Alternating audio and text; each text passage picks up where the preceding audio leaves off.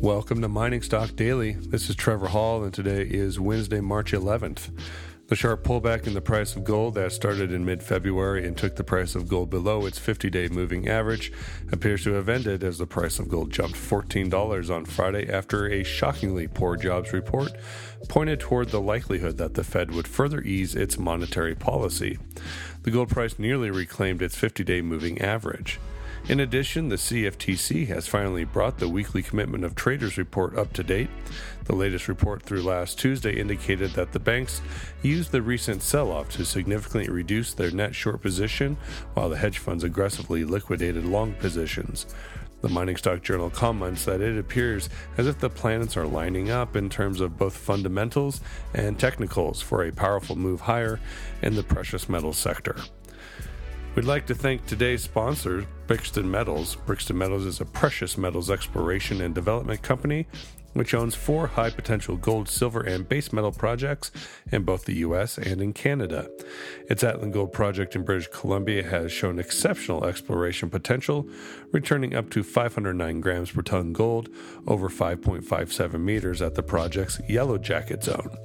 You can read more about Atlin and the other projects under Brixton's portfolio by visiting brixtonmetals.com.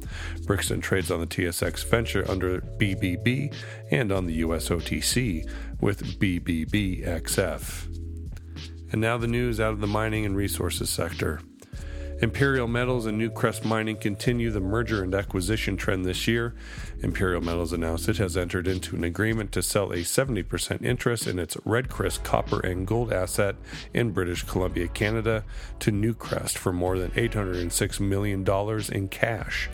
Imperial will retain a 30% interest in the mine in the news release, Imperial says they believe this joint venture partnership will enable the company to unlock significant value at Red Chris by leveraging Newcrest's unique technical expertise in block cave operations.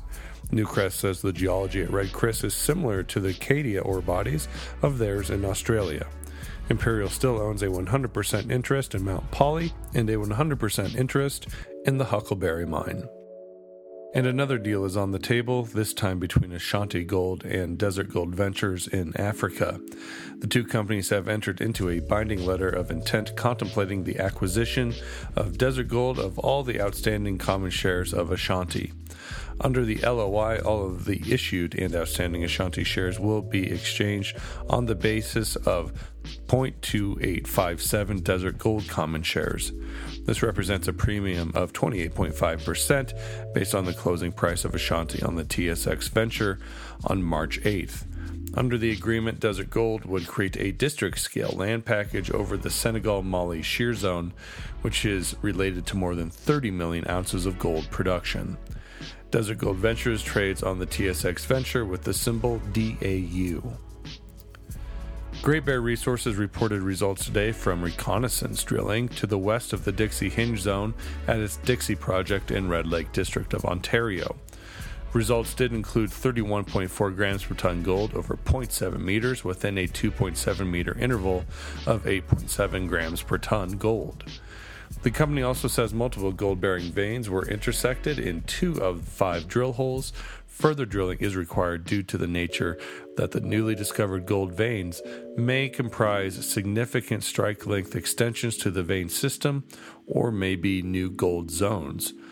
Great Bear also announced this morning it has added to its land position in Red Lake, and the newly acquired properties will be mapped and prospected later this summer. Great Bear trades on the TSX Venture with the symbol GBR and on the OTC markets with GTBDF. Grand Colombia Gold has completed an updated mineral resource and mineral reserve estimate for its Segovia operations. The company says the mineable gold reserves have increased by 4% to 688,000 ounces.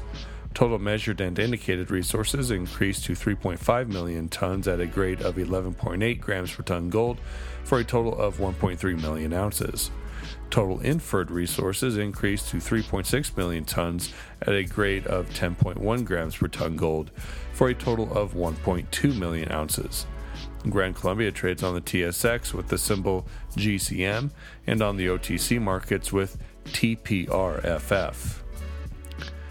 Finally, I'd just like to give a big thank you to everyone who helped organize last week's PDAC conference in Toronto. It was a great show. And as I said on Twitter over the weekend, by Wednesday afternoon, I was probably handing out more hugs than I was handshakes as I said goodbye to many of my good friends and colleagues in the industry. It is always a pleasure to see everyone in person and catch up with old friends, and also have the pleasure to make new ones. Thanks again, Toronto. I look forward to seeing you soon. Remember, you can find Mining Stock Daily on a dozen different networks, including iTunes, Spotify, and Google Play. For Amazon Alexa users, be sure to enable the Mining Stock Flash Briefing on your user app or within the Amazon website.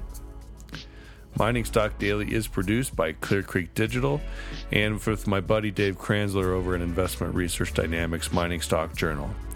Have a wonderful day, everybody.